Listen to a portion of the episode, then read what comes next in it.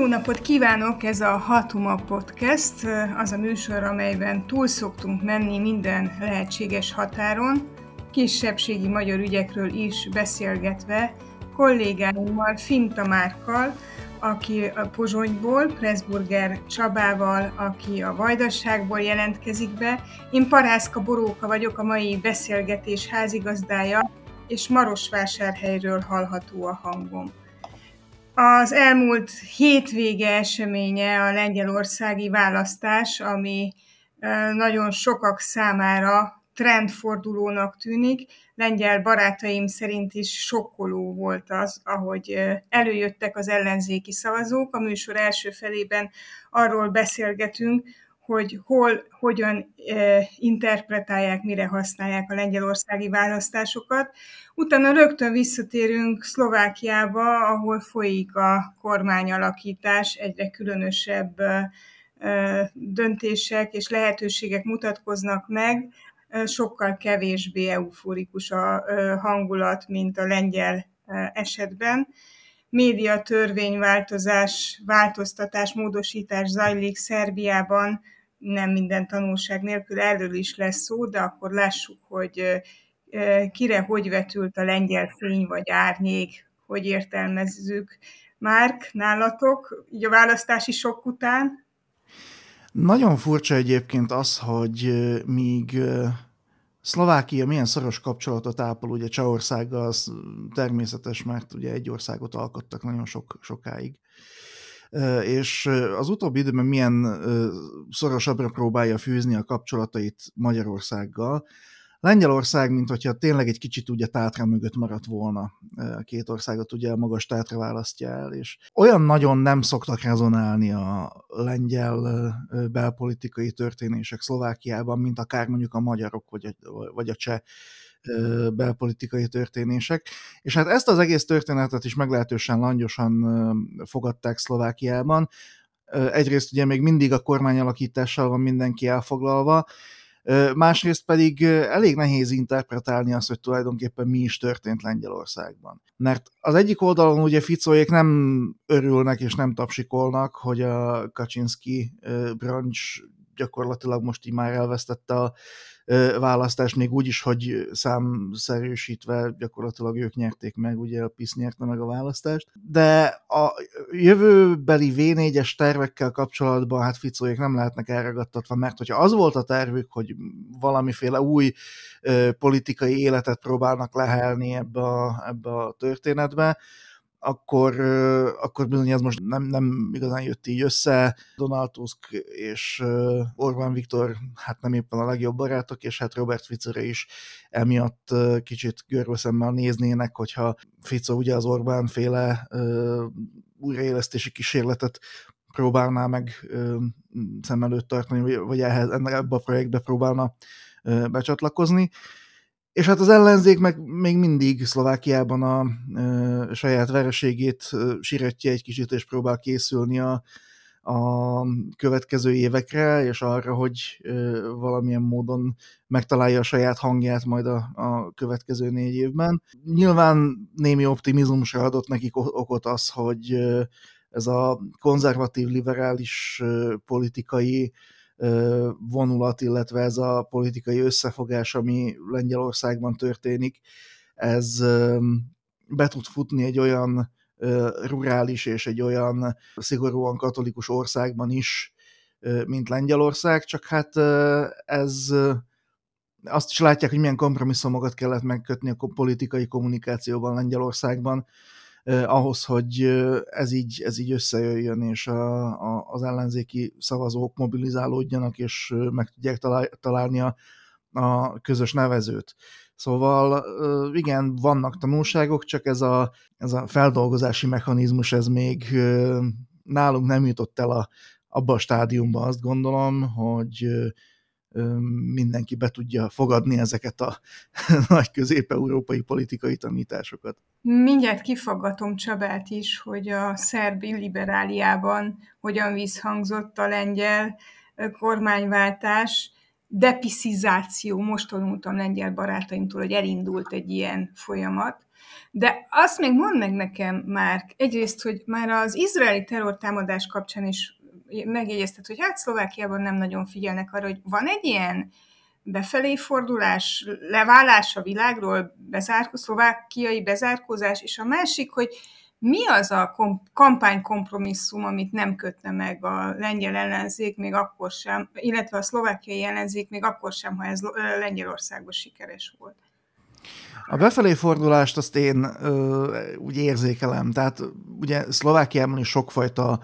ö, ember és választói csoport, és olvasói csoport, és hallgatói csoport él. Ö, nyilván máshogy reagálnak a, a dolgokra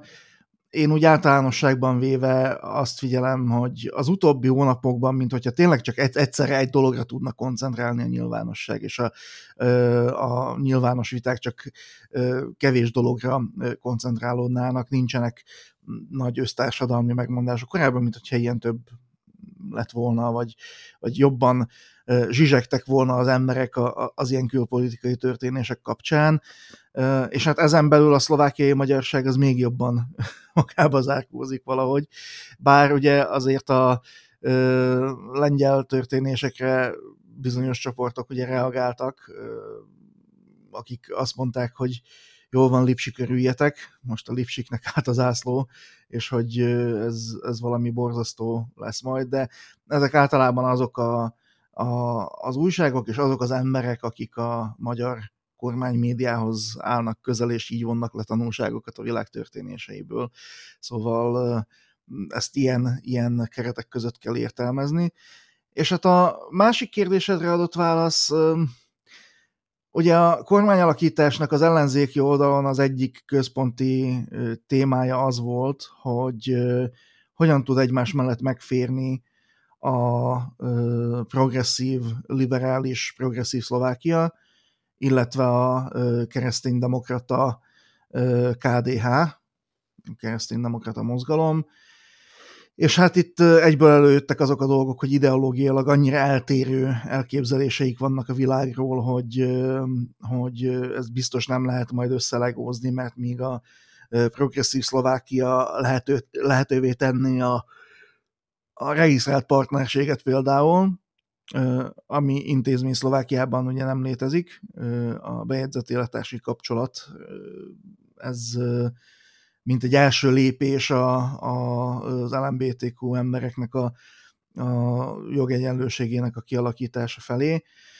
Addig a KDH-ről hallani sem akart, és például az LMBTQ, ők azt mondják, hogy lobbit, de gyakorlatilag abban a kontextusban, amiben Milan Majerski pártelnök mondta, abból érthető volt, hogy ő a, az LMBTQ emberekre gondol. Ő, úgynevezett azt a szót használta, hogy pliaga, ami egyfajta dögvészt jelent magyarul, tehát gyakorlatilag a, a, a társadalom pestisének nevezte ezeket az embereket. Tehát itt tényleg nagyon olyan szélsőséges dolgokat kell összefésülni ebben az egész ellenzékben is, amelyek, amelyekkel nagyon nehéz lesz bármit kezdeni, és hát ugye a progresszív Szlovákiának mondjuk meg kéne hozni azt a kompromisszumot, hogy erről nem beszél, mondjuk a bejegyzett élettársi kapcsolatról, nem hogy a azonos nemű párok adott, tehát örökbefogadásáról, vagy ilyesmiről, tehát az, az olyan, mint hogyha arról beszélnénk, hogy milyen messze van a szomszéd galaxis. Szlovákiában ez borzasztóan távol van még társadalmi diskurzus szintjén is de valamilyen módon hát nem, nem, nem tudom, nem látom azt, hogy, hogy milyen eszközökkel próbálnak csiszolni, vagy, vagy, vagy lekerekíteni azokat a, az éleket és sarkokat, amelyek ott vannak a két párt között és a két elektorátus között. És hát ez a kompromisszum Lengyelországban például e, ebben a témában is meghozódott, mert ahogy nézem, a, az új gyakorlatilag jobb-közép lengyel kormány, tehát ami, illetve koalíció, ami fel fog állni, ez a, ez a társaság sem ígér túl sok mindent. Ne, nem annyira, nem annyira progresszív és liberális ez a fordulat, mint Hát na, nem, nem. Tehát ezt azért tudatosítania kell mindenkinek, hogy ez tényleg nem egy olyan hatalmas jobb-közép, illetve liberális fordulat, ez egy konzervatív, liberális eltolódás a széléről, de még mindig nem ott tart, ahol, ahol mondjuk a progresszív Szlovákia szeretne Szlovákiában tartani, és nem, nem olyan ígéretek hangzanak el, mint amilyeneket mondjuk a progresszív Szlovákia szeretne tenni a saját választóinak. Nem olyan rossz hírhozója volt Finta Márk felvidékről. Mennyire, mennyire rossz hírt hozol, Csaba, vagy mennyire jót? A lengyel választásokkal kapcsolatban. Ha az a kérdés, hogy Szerbiában hogyan rezonált a lengyelországi választás, akkor a válasz elég egyszerű, sehogyan. Egyszerűen Lengyelország annyira kívül esik a szerbiai látótéren, mint hogyha Trinidad és Tobago lenne, nem pedig egy, mégiscsak egy európai nagy ország. Érdekes ez, és már biztos, hogy említettem, hogy merre figyel a, a szerbiai nyilvánosság általában nyugat és dél felé. Tehát Boszniát látják, Horvátországot, Montenegrót, Magyarországot természetesen, és ez az utóbbi nyilván 10-15 évben erősödött föl ez a vonulat. De például az ugyancsak uh, szomszédos ország,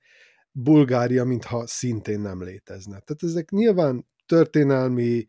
okok is meghúzódnak e mögött, hiszen ugye egy ország voltunk Montenegróval, Boszniával, Horvátországgal, de hogy ennyire köldök néző legyen a, a szerbiai társadalom, hogy még csak az ország viszonylatában sem érdekli a külpolitika, azért ez döbbenetes. Ugyanakkor azért emlékeztetnék arra, hogy ott van például a magyar társadalom még körülbelül tíz évvel ezelőtt hasonlóan működött. Tehát egyáltalán nem érdekelte szinte a nyilvánosságot az, hogy mi történik külföldön, akkor kezdett ez talán érdekesebbé válni, amikor Orbán Viktor megindította az ő szab- nagy szabadságharcát, és akkor kezdték már ugye a, az Orbán rendszer viszonylatában mind ellenzéki, mind hatalmi oldalról vizsgálni azt, hogy ha egy országban külföldön történik valami, akkor az mit jelenthet az Orbán rezsim szempontjából. És hát azt gondolom, hogy itt ugye elsősorban a V4-ről kell beszélnünk, hogyha a lengyelországi választásról beszélünk, hogy milyen sorsa lehet ennek a négy országot tömörítő együttműködésnek. Én most azt látom, hogy ez tökéletesen V2 plusz 2V vált. Tehát eddig találgathattunk, hogy V1, V2 vagy V hány, de hát azt látjuk, hogy most van egyfelől Csehország és lesz Lengyelország, és itt van ez a másik két ország, Magyarország, már tudjuk milyen, Szlovákiában most áll fel a kormány, meglátjuk, hogy mit hoz ez az összetétel, de múltkor is azt találgattuk, hogy vajon urbanizáció vagy melonizáció várható. De ettől függetlenül azt gondolom, hogy a lengyelországi választásnak nem csak a V4-ekre lesz nagyon nagy hatása, hanem mindazokra az európai úgymond illiberális vagy hát a demokráciát nem teljes mértékben abszolváló rezsimekre, mint amilyen akár a, a szerbiai rezsim is. Ugye nyilván sok, sok különbség van akár a lengyel és a szerb társadalom között, vagy a politikai felállás között, hiszen itt kezdettől fogva a legnagyobb különbségnek épp az oroszokhoz való viszony számít. Szerbia egy nettó orosz barátország, Lengyelország ennek pontosan az ellenkezője. Ugyanakkor viszont, ami, ami azt gondolom, hogy egy fontos tényező, az, az épp az egyháznak a befolyása, illetve az a konzervativizmus, amely átjárja a szerbiai társadalmat. Én nem tudom, hogy mennyire patriarchálisnak nevezhető a lengyel társadalom, de a szerbiairól ez abszolút elmondható és ilyen értelemben is talán lehetnek közös vonások, és engem az, az vigaszta, vagy bátorít tulajdonképpen ebben a helyzetben, hogy egy ilyen országban, egy ilyen rendkívül konzervatív országban, mint Lengyelország is, ahol ráadásul egy olyan politikai hatalom volt nyolc éven keresztül, amely, ha nem is olyan szinten tette magáévá az államot, mint ahogy ez történt Magyarországon, már mind formálta maga képére a hatalom, a, a, a teljes, teljes állami apparátust, de hát mégiscsak egy, egy, egy nagyon jelentős elmozdulás történt ebbe az irányba, és mégis választásokon sikerült győznie az ellenzéknek. Azt gondolom, hogy ez, ez azért mégiscsak valamiféle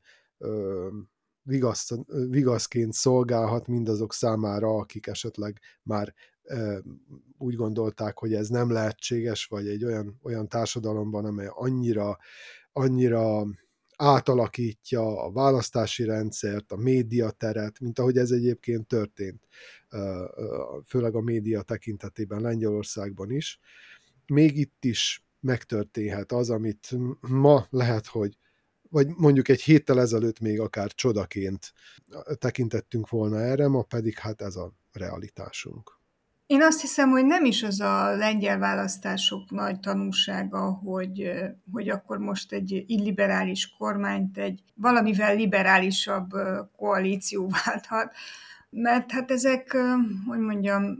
tényleg ebben Márknak nagyon igaza van, hogy időben dőlnek el, hogy, hogy valóban mire képes, és mi, mi a konkrét és beteljesített politikai tartalom. De azt látom én az elmúlt választási kampányokban, hogy itt változik a mozgósítás, a, a politikai programok jelentősége, a pártok szerepe, és ezt nagyon jól lehetett látni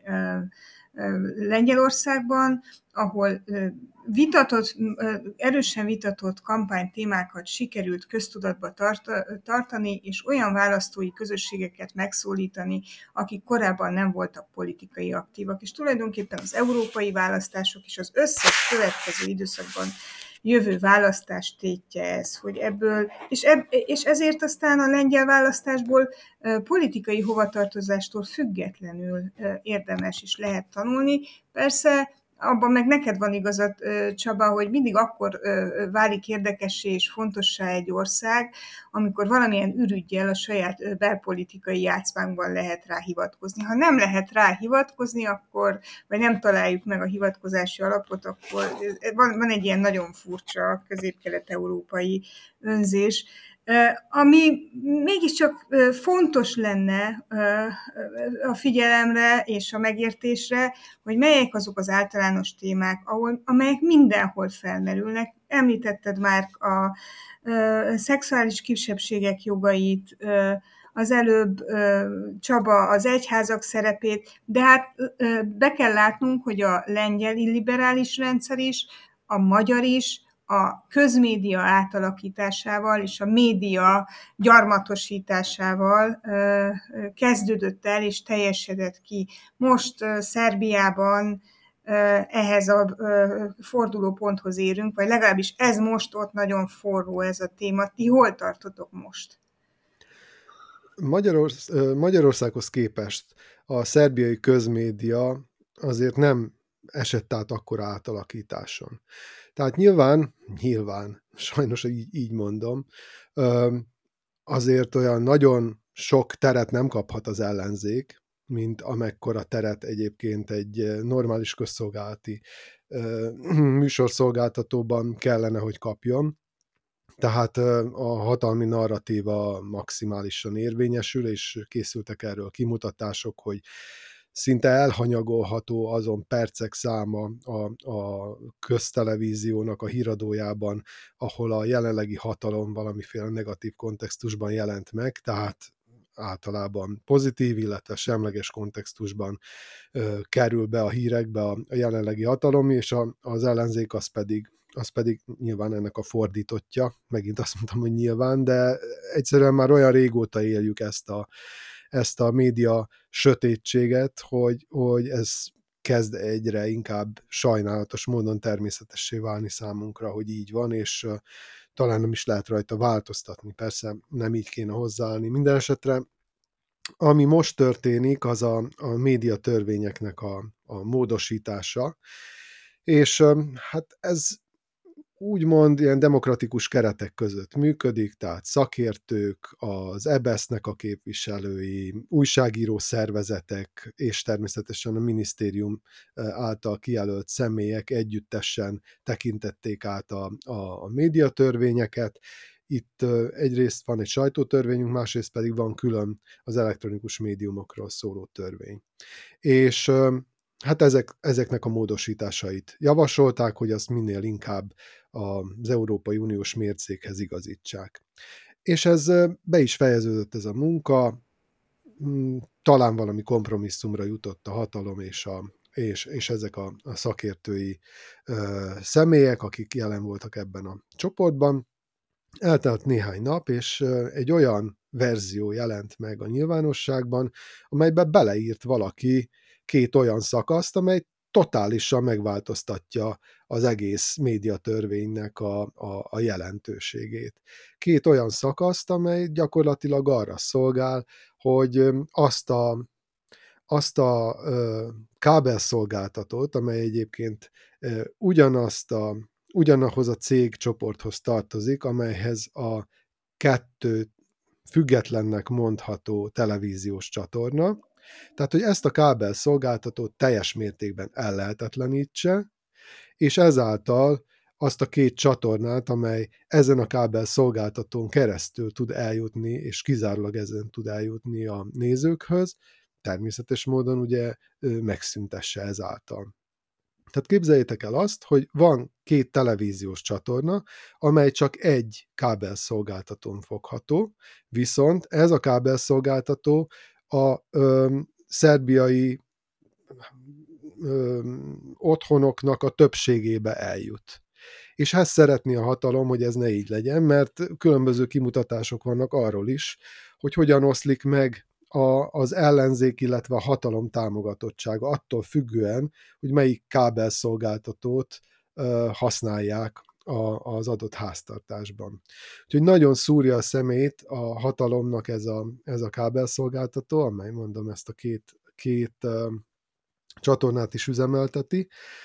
és az egyik, az egyik szakasz az épp arra vonatkozott, hogy egy olyan, egy olyan mechanizmust uh, próbálnak bevezetni, hogy a, a hatalom által delegált testület szabja meg azt az árat, amelyért egy-egy csatornát közvetítenie kell az adott kábelszolgáltatónak. Tehát egyszerűen ilyen uzsoraszerű összegeket lehetett itt megszabni, e, ezáltal a szakasz által, amit itt beiktattak, és ami teljes mértékben azt jelentette volna, hogy becsukhatja ez a kábelszolgáltató a, a kapuit. A másik, ami, ami nem tudom, hogy nálatok hogy van, minden esetre nálunk minden szolgáltató maga alakítja ki azt a műsor sorrendet, illetve a, a, az adóknak a sorrendjét, hogy kit hová sorol. Hát nyilván ez a kábelszolgáltató, amelyről én beszélek, az első két helyre a saját csatornáit tette. Na most a törvénybe azt akarták beleírni, hogy legyen egy kötelező uh, sorrend, tehát az egyes gomb nem, megnyomásával, nem tudom én, a közszolgálat egy, közszolgálat kettő, és utána még néhány olyan kereskedelmi csatorna, amelynek országos frekvenciája van, és amelyek természetesen, megint azt mondtam, hogy természetesen, vagy nyilván a hatalmat szolgálják. Tehát ez megint csak azt jelentette volna, hogy eljelentéktelenednek azok a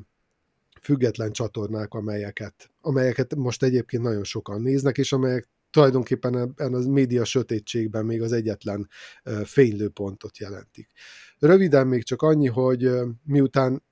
elég nagy volt a fölháborodás, és ez nemzetközi szintekre is eljutott ennek a híre. Most úgy néz ki, hogy a minisztérium visszakozott, sőt azt állítja, hogy nem is volt soha ilyen verzió, és ahogy megbeszélték, akkor ott a, a szakértői csoportban olyan verzió kerül a parlament elé, hát az már más kérdés, és ezt majd meglátjuk, hogy nem lesznek-e olyan módosítási indítványok a hatalom részéről, amelyek majd végül mégiscsak beiktatják ezeket a szakaszokat, amelyeket most nagy csinnadrattával kivettek belőle. Úgyhogy itt tartunk,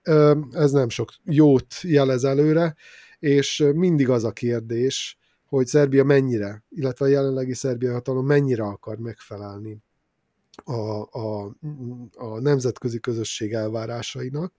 mert amikor, amikor kevésbé, akkor egy ilyesmit is megléphet. Amikor viszont úgy néz ki, hogy ez valamiért nagyon fontos számára, tegyük fel most épp a koszovói ügy kapcsán, akkor meg belemegy olyan kompromisszumokba, amelyek nyilván korlátozzák a hatalmát, és nincsenek ínyére, de mégiscsak egy olyan követelmény, amit muszáj megcsinálnia. Azért elképedve hallgatom ezt a történetet, Csaba, mert azt látja az ember, hogy az, a médiafogyasztás az messze eltér attól, amit a médiapolitikusok még mindig gondolnak a média használatról, a csatornák sorrendjéről beszélgetnek az emberek, mikor technikailag azt csinálsz a csatornáiddal, és úgy állítod be, ahogy akarod. Vagy a legjellemzőbb az, hogy az emberek leszoknak a televíziónézésről, az adásnézésről, átszoknak a különböző online platformokról, vagy az előre rögzített műsorokról, tehát hogy totál más irányba megy a, a tartalomfogyasztás, a politikai tartalmak fogyasztása is, ezt még valahogy, tehát politikai akarata kontrollra van, know-how pedig még nincs ezekben az országokban, vagy igen, nem tudom. Romániában például már nagyon régóta rájöttek, hogy a közmédiát akkor lehet kilőni, hogyha eljelentéktelenedik, gazdaságilag nehéz helyzetbe hozzák, megfosztják a média illetéktől, politikailag kiszolgáltatottá teszik, és megjelennek a média piacon az oligarchák, akik aztán annyi pénzt is olyan médiába fektetnek, ami a leghatékonyabban eléri az embereket. Nem tudom, Szerbiában ez a média rabló gazdálkodás, ez hol tart? Van-e ilyen, és ha igen, akkor hol tart? Ez párhuzamos folyamat. Tehát ez abszolút párhuzamos folyamat, hiszen mint mondtam, vannak kereskedelmi csatornák, amelyek a hatalmat szolgálják teljes mértékben, és ezek olyan oligarcháknak a kezében vannak, amelyek különféle különféle bizniszben vannak a jelen. Na de hát itt beszélgetünk a Pártja Rádió hullámhosszain, igazán érdekes, hogy ez Szlovákiában hogy működik. Szlovákiában azért kicsit más a helyzet. Itt a legnagyobb kereskedelmi adók azok nincsenek hatalom közelben, illetve mindenkivel, tehát a, a híradásaik mindenkivel meglehetősen kritikusak. A Markiza egyfajta illiberális ellenes ikonná vált még 1997-ben, amikor meg akarták, el akarták foglalni a, az akkori hatalomnak bizonyos hozzá közel álló oligarchái, konkrétan Marian Kocsner neve merült fel akkoriban ebben a történetben,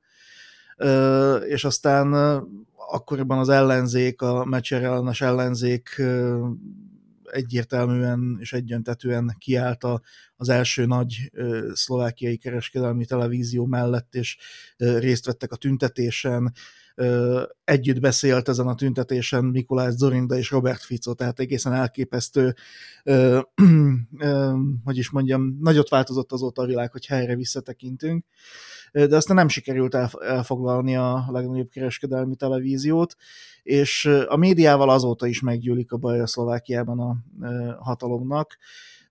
volt itt sajtótörvény az első Fico kormány idején, amivel megpróbálták el lehetetleníteni, de a sajtó összezárt, és azóta gyakorlatilag mindig összezár, amikor megpróbál, megpróbálják valamilyen módon befolyásolni az integritását, és ezzel nagyon nem tud mit kezdeni Robert Fico, eddig se tudott, és nem tudom, hogy most a jövőben tud-e. Hát ami azt illeti, hogy, hogy hogyan fog kinézni ez a jövőben, az eléggé kétséges. Még nem tudjuk, ugye, hogy ki lesz a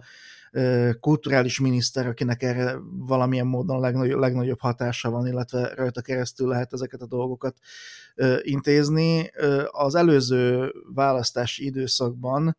a közmédiát, ugye mondtátok, hogy a közmédia átvétele az egyik alapvető kulcs az illiberalizmus megerősítéséhez,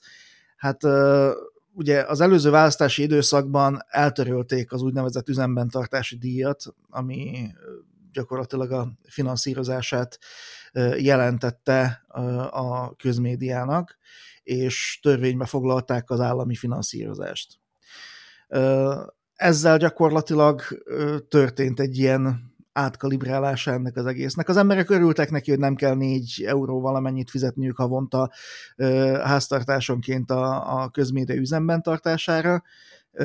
és örültek neki, hogy hát ez így majd a, az állam kezébe kerül az egész finanszírozás kérdése. Nyilván azt is ők finanszírozzák, csak nem közvetlenül nekik kell ugye befizetni. És hát ez bizonyos szempontból kitettétette azt, azt gondolom a közmédiát, mert bár fixálva van, a, ha jól tudom, a törvényben annak a támogatásnak, illetve annak a költségvetésnek a, a, az összege, amire a közmédia jogosult. Azt tudjuk, hogy a közmédia eddig is alul, alulfinanszírozott volt, nagyon alulfinanszírozott volt. A másik dolog pedig az, hogy hát itt itt olyan, olyan dolgok következhetnek be, amelyek politikai eszközökkel előidézhetők, és akár a kulturális miniszter is elő tudja idézni, hogyha mondjuk valamiféle törvényt készít elő a közmédia alapszabályainak, a statútumának, a mit tudom én micsodájának a megreformálására, és megpróbálja megkerülni az itteni ezekkel foglalkozó különböző testületeket, és, és a fékeket és ellensúlyokat, úgyhogy kíváncsi vagyok, hogy ez hogy fog kinézni. Ugye Martina Simkovicsovát jelöli a szlovák nemzeti párt a kulturális minisztérium élére. Simkovicsová egy kereskedelmi televízióban volt hír, hírolvasó, illetve az esti híradónak volt egy ideig a, a, a sztárja, és aztán 2015-ben el kellett jönni a tévétől, mert amikor elindult a menekült válság, akkor meglehetősen kendőzetlenül kezdte ostorozni a menekülteket, és meglehetősen, hogy is mondjam, vulgárisan. És aztán ő befutott, volt egy ideig parlamenti képviselő is, de az utóbbi éveket azt egy dezinformációs televízióban, a Slovan TV-ben töltötte, ahol a, a politikai barátait és hasonszörű embereket hívott meg a műsorába, hogy ekézzék egy kicsit a liberálisokat, meg a nyugatot, meg de gyakorlatilag felmondták a Kremnek a propagandáját ebben a műsorban, és hát most mindenki meglepődve látja, és félig talán viccnek is tartja azt, hogy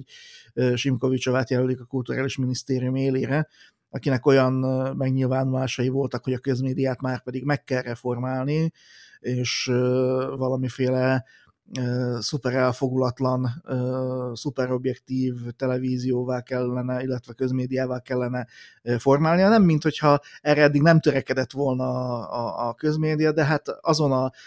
politikai oldalon, ahol, ahol Simkovicsová tartózkodik, hát ezen, a, ezen az oldalon bizony az a helyzet, hogy ők úgy gondolják, hogy övék a, az abszolút igazság és a krem propaganda az a kiegyensúlyozottság és az objektivitás etalonja. Úgyhogy nem szeretik, hogyha az újságíró kritikus kérdéseket tesznek fel, és oda szúrnak azért olykor, hogyha, hogyha kell, és hát így minden bizonyal az fog bekövetkezni, hogy lesznek olyan próbálkozások a hatalom részéről, hogy ezeket a kritikus kérdéseket elhallgattassák, és egy szervilis közmédiát próbáljanak meg létrehozni, és nem tudom, hogy mennyire van lehetőségük sikert elérni. Tehát ugye a közmédiának kell, hogy legyen egy saját immunrendszere, ami megakadályozza azt, hogy egy ilyen váltás végbe menjen, a kérdés az, hogy, hogy megvan ez az immunrendszer, elég jól működik-e, és a támadások lesznek-e annyira felfoghatóak, hogy, hogy ne menjen végbe egy ilyen váltás. Úgyhogy nagyon kíváncsi vagyok, és nagyon sok múlik az elkövetkezendő heteken és hónapokon, hogy ha feláll az új kormány, és valóban Simkovicsová lesz a közmédiának, a, illetve a, kulturális minisztériumnak a, a vezetője, akkor hogyan fog ennek az egésznek neki, illetve neki fog-e egyáltalán, illetve kap-e politikai megrendelést a Fico kormánytól, amely szintén hosszú-hosszú éveken át vívott véres harcokat a, a sajtóval, vagy a kritikus sajtóval. Nagyon sok minden van benne a pakliban, és nagyon kevéssé előre látható az, hogy mi fog történni. Én a magyar média történetből azt a következtetést vonom le, de akár a romára is hivatkozhatnék, hogy immunitás sokszoros időjelben idézőjelben akkor van, hogyha van jó médiatörvény. Abban a pillanatban, amint a médiatörvény lehetővé teszi a,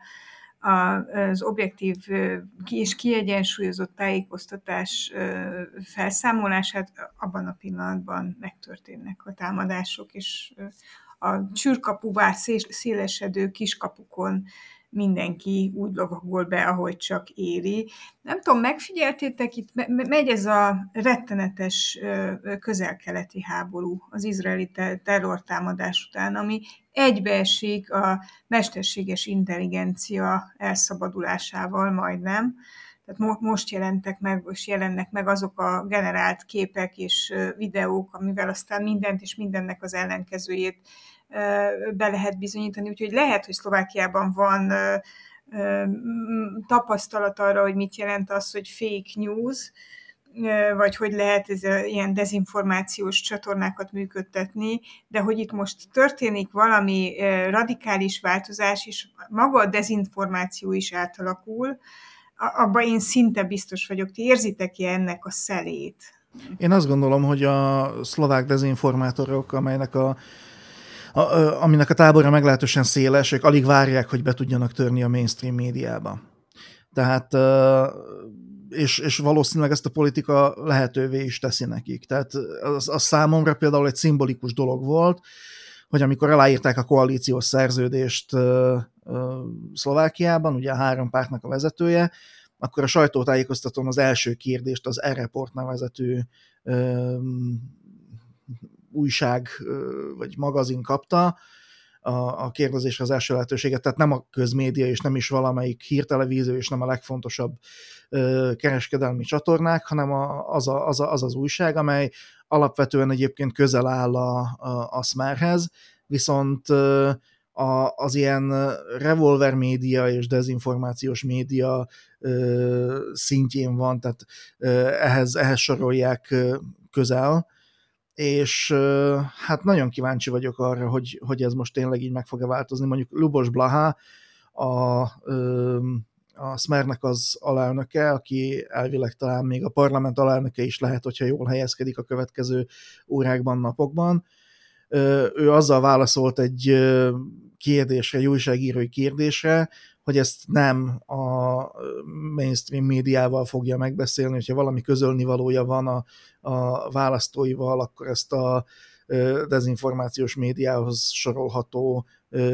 lapokon keresztül fogja megtenni,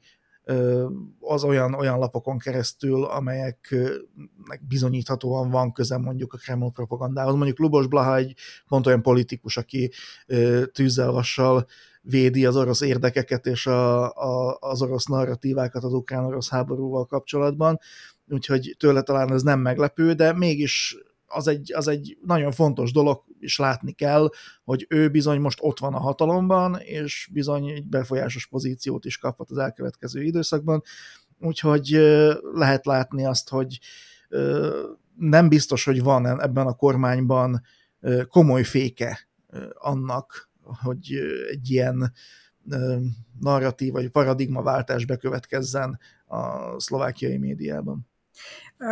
Mindjárt rákérdezek, hogy hogy megy ez a Balkánon, mert ott mindig valahogy másképpen mennek a dolgok. De mielőtt feldobnám a labdát, Csabának elmesélem, csak hogy szemléltessem, hogy mit jelent a másképpen mennek a dolgok, hogy november végén bevezetik Romániában a visszaváltható műanyag palackok rendszerét automatákkal. Ez azt jelenti, hogy iszol egy üdítőt, egy, akármit, és bedobod a palackodat, akkor kapsz érte apró pénzt, tehát motiválják az ökotudatos fogyasztást, még a rendszer nincs bevezetve, még az automaták nincsenek kitéve, de az interneten már elterjedtek azok a Reels videók, hogy hogyan lehet átvágni a, az automatát, és ugyanazzal a műanyag palackkal nagyon sok apró pénzt kibányászni belőle. Na, hát nem tudom, hogy érted-e a, a példázatot. Nagyon, nagyon is értem. Hát igen, ezek a dezinformációs szinten is inkább ezek a, az ódivatú, jól bevált módszerek dívnak, és nem annyira az AI által generált képek, vagy hang, vagy, vagy videóanyagok. Úgyhogy na, talán nincs is még rá szükség. Tehát annyira jól működik ez, hogy egyszerűen fölösleges itt túlhajtani magukat a, azoknak, akik a dezinformációval foglalkoznak. Tehát ömlik az orosz propaganda, ömlik mindenhonnan ez a dezinformáció a, az igen nagy példányszámú napilapokból, a, mondom, országos frekvenciával rendelkező kereskedelmi televíziókból, mondjuk a, a közszolgálat az megpróbál egy ilyen komolyságot sugalni, de hát természetesen azért a hatalom kiszolgálásában, ha nem is dezinformációval, de azért nagyon erőteljesen részt vesz. Úgyhogy Balkán úgy tűnik, hogy ilyen tekintetben még talán nem zárkózott fel, vagy legalábbis Szerbia ehhez a vonulathoz, de biztos vagyok benne, hogy van rá igény, és lesz rá kapacitás is, hogyha ez szükségessé válik, hiszen mindennél fontosabb a hatalom megtartása, ami egyelőre ilyen olcsóbb sufni tuning módszerekkel tud működni, addig fölösleges ilyen finom hangolással foglalkozni, mint az AI. Nem tudom, hogy a kisebbségi politikusaitok mennyire haraptak rá a mesterséges intelligenciára, a Reels videóra, a TikTokra, de még el kell mesélnem egy nagyon érdekes epizódot, ami a héten történt Székelyföldön. Van egy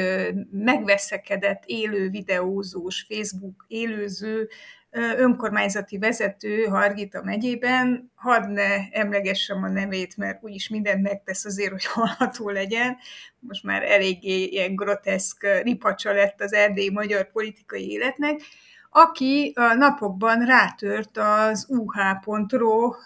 szerkesztőségére, ez az a szerkesztőség például, amelyik a Böjte Csaba ügyeit nagyon következetesen vitte, csak hogy értsük a kontextust, és egy ilyen a sofőrje két telefont a kezébe tartva követte, és hát filmezte, ahogy ez az önkormányzati vezető egy előre kinyomtatott, megszerkesztett, általa hozzáférhetővé tett etikai kódexet ledobott a szerkesztőség asztalára, és ott az élő videón számunk kérte a hiteles tájékoztatótást az újságírókon, tehát, hogy így nagyon beleélte magát ebbe a virtuális szabadságharcba,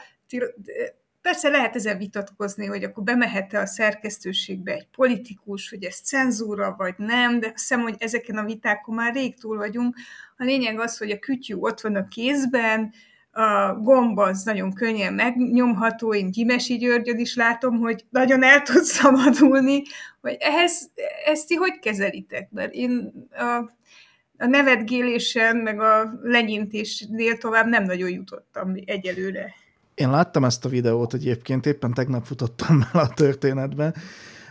és hát a nagy tanulság ennek a történetnek az volt, hogy ne menjen oda az ember felkészületlenül videózni, mert hogyha van ott egy felkészült újságíró, mint például Egyed Ufó Zoltán, az UH.ro-nak az egyik szerkesztője, akkor az pillanatok alatt szét tudja kapni az ilyen politikust azzal, hogy rámutat arra, hogy hülyeségeket beszél. Úgyhogy, és ez meg is történt ugye a videóban, ami, ami miatt ez a, ez a politikus ez fel is kapta egy kicsit a vizet, de hát a történtekből végül is, hogyha tényeket nézzük, és nem a felhajtást, akkor ő jött ki vesztesen, mert az újságíró elmagyarázta neki, hogy de hát ő tette nyilvánossá azokat az anyagokat, amiből az újságíró dolgozott, és hogy ezek az anyagok, ezek, ezeket ő, ők maguk küldték el hitelesként, és a többi, és a többi. Úgyhogy ez egy ilyen nagyon-nagyon érdekes történet, de én nem gondolom azt, hogy hogy ez nem veszélytelen. Tehát nyilvánvalóan egy hirtelen letámadott szerkesztőség, vagy egy hirtelen letámadott újságíró, az nem biztos, hogy úgy fog reagálni, ahogy mondjuk egy mikrofonhoz és nyilvános szerepléshez hozzászokott politikus ugye kikényszeríti belőle ezt, a, ezt az esetleges bizonytalanságot. De, de, ne haragudj, hogy közbeszólok, ez az a pont, ahol nekünk nagyon fegyelmezetnek kell lennünk, mert azért az utóbbi évek műfaja az volt, hogy jön ki Orbán Viktor a templomból, és kiugrik a bokorból egy újságíró, és mindenki azt várja, hogy Orbán Viktor ember, most jövök ki a templomból, passzent politikai nyilatkozatot tegyen. Tehát ez egy ilyen játék, ez most újra kell gondolnunk. Én, ett, tehát én ettől ilyen szempontból nem feltétlenül tartok, tehát engem nyugodtan megkérdezhetnek bármilyen élőben, meg bármilyen, bármilyen mikrofont az orrom alá dughatnak. Tudok hasonlóan válaszolni, hogy egy politikus válaszol, és nem azt mondom, hogy ember, most jövök ki a templomból, hanem azt, hogy a normális vitához, vagy a normális információhoz az kell, hogy ott legyenek előttem a, a, az adatok, és tudjam őket interpretálni, mert vannak olyan dolgok, amiket mondjuk még én sem tudok fejből. De ettől függetlenül igen, ez egy nagyon érdekes, érdekes dolog, és nem gondolom, hogy ez oda-visszavágós történet lenne. Tehát a politikusoknak, még akkor is, hogyha ezt nagyon kerülik, és most egyre többen próbálják meg ezt elkerülni, bizony a munkatöltetükben benne van, hogy válaszoljanak a nyilvánosság kérdéseire, amit az újságírók tesznek fel nekik. Azt, hogy ők ezt megkerülik, az bizony az ő, ő bajuk és ő saruk az újságíróknak nincs a munkatöltetükben benne az, hogy ők politikusok kérdéseire reagáljanak. Tehát itt a, a, az adott szabályrendszer, amit a, a média és politika kapcsolatában egy normális országban betartanak, az, az bizony nem így működik. Megvannak mindennek a megfelelő fórumai, meg stb. Hogy Orbán Viktor adna interjúkat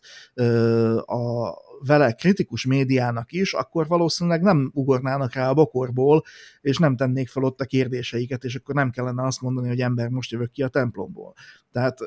mindennek van egyfajta következménye. Hogyha mi belemegyünk egy ilyen, egy ilyen játékba, akkor nem hiszem, hogy az,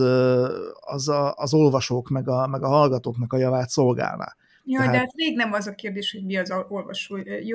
java. Hát de nekünk még az a kérdés. Tehát az újságíróknak az a kérdés. Itt az a kérdés, hogy az, aki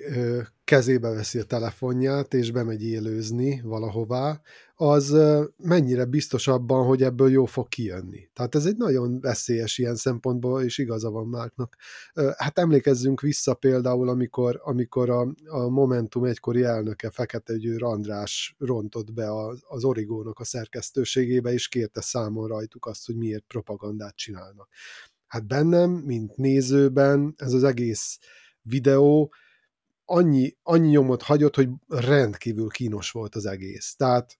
rendkívül kínos volt az, hogy, hogy egy politikus bemegy egy szerkesztőségbe, még hogyha esetleg mi újságírók nem is tartjuk őket a kollégáinknak, mert nem újságírással, hanem propagandával foglalkoznak, de az, ahogy, ahogy ezeket a kérdéseket, vagy próbálta így, így, így felkérdezni őket, és akkor ahogy azok ott szerencsétlenkedtek, szóval az egész jelenet borzalmasan kínos volt. Hogyha valaki erre adja a fejét, legyen az újságíró vagy politikus, az nagyon föl kell, hogy készüljön erre a helyzetre, mert nagyon sok váratlan dolog történhet, amit, amit nem láthat előre, és, és, és nagyon nagy az esélye annak, hogy ebből nem jól jön ki. Lehet, hogy éppen ez az oka annak, hogy Szerbiában ez még nem egy elterjedt műfaj. Inkább az van, hogyha valami nagyon jól sikerült parlamenti felszólalás van, vagy valami nagyon hát diskutabilis jelenet történik az utcán két politikai ellenfél között, amelyben egyértelmű, hogy az egyik fél nagyon jól jött ki, no akkor ezek ilyen kis videók formájában fölkerülnek a, az internetre, a különböző ö, médiahálózatokra, közösségi oldalakra, de egyébként az, hogy valaki ebből csináljon politikai karriert, ide, idáig még nem jutottunk. Ebben benne van az a kalkulus is, és nem tudom, hogy ez nálatok megtörtént ez a számítás, amit az erdélyi magyar érdekképviseletek, élén az RMDS-szel megtettek, hogy hát fel kell számolni ezt a drága sajtót, amiben fizetések kellenek újságíróknak, meg szerkesztőségek, kell egy kis laptop, egy mobiltelefon, ott élőzök, ott adom elő magam úgy, ahogy akarom, nem tesz fel senki semmilyen kényelmetlen kérdést, tehát az vagyok, akinek mutatom magam. És ez tényleg, az erdélyi magyar politikusok ezt most már így hiszik, hogy ez jó nekik. hát igen, tehát ez a, ez a rosszul felfogott szerep, illetve szereptévesztés, meg a, a furcsa felfogása a modern technikának, meg az újságírói módszereknek, meg úgy általánosságban véve a nyilvánosság kezelésének. Szlovákiában volt olyan félig politikus, félig dezinformációs újságíró és, és a többi, aki országos hírnévre tett szert azzal, hogy felszerelte magát rengeteg kamerával, és megjelent váratlan helyeken, és mindenféle kérdéseket tett fel, és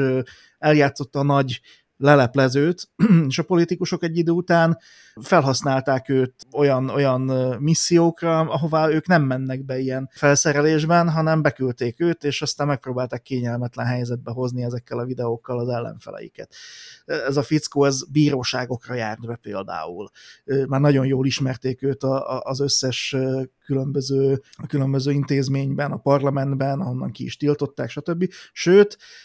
a videói miatt egy ide, ideig előzetesben is ült a, a, a fickó,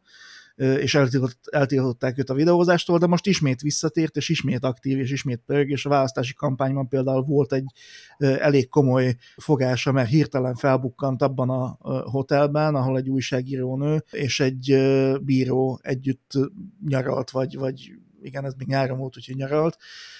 és készített róluk felvételeket valamiféle nagy leleplezésként adva el, hogy ennek a két nőnek van egymással kapcsolata. Tehát az ilyen információkkal aztán természetesen rendkívül gyorsan vissza lehet élni, tehát ezért nyilvánvalóan egy nagyon veszélyes dolog, de amíg sikerül ezt az aktorokon keresztül a megfelelő súlyjal és, meg, és a helyén kezelni, tehát tudatosítani azt, hogy ezek az emberek általában viccemberek, addig, addig lehetséges, hogy, hogy egy elviselhető szinten lehet ezt a jelenséget tartani, és azért nem, nem fog majd ö, tényleg mainstream válni. De abban a pillanatban, amikor elvesztjük a kontrollt, akkor ez, ez bizony nagyon-nagyon-nagyon veszélyes lesz. Összefoglalnám a mai adás tanulságait, bejártuk Közép-Kelet-Európa térségeit Lengyelországtól Belgrádig, és azt vizsgáltuk, hogyan ne csináljon hülyét magából a politikus, vagy az, aki kontroll és feltétel nélkül hisz a politikai ígéretekben és programokban. Ennyi fért a Hatuma podcastben most, de jövő héten megint fogunk beszélgetni Finta Márkal, aki Szlovákiából, Pressburger Csabával, aki Szerbiából csatlakozik a csapathoz, én Parászka Boróka vagyok, és Erdélyből kérdeztem barátaimat, beszélgetőtársaimat, hallgassák podcast csatornáinkat is, és legyenek velünk jövő héten is. Köszönjük a figyelmüket, viszont hallásra!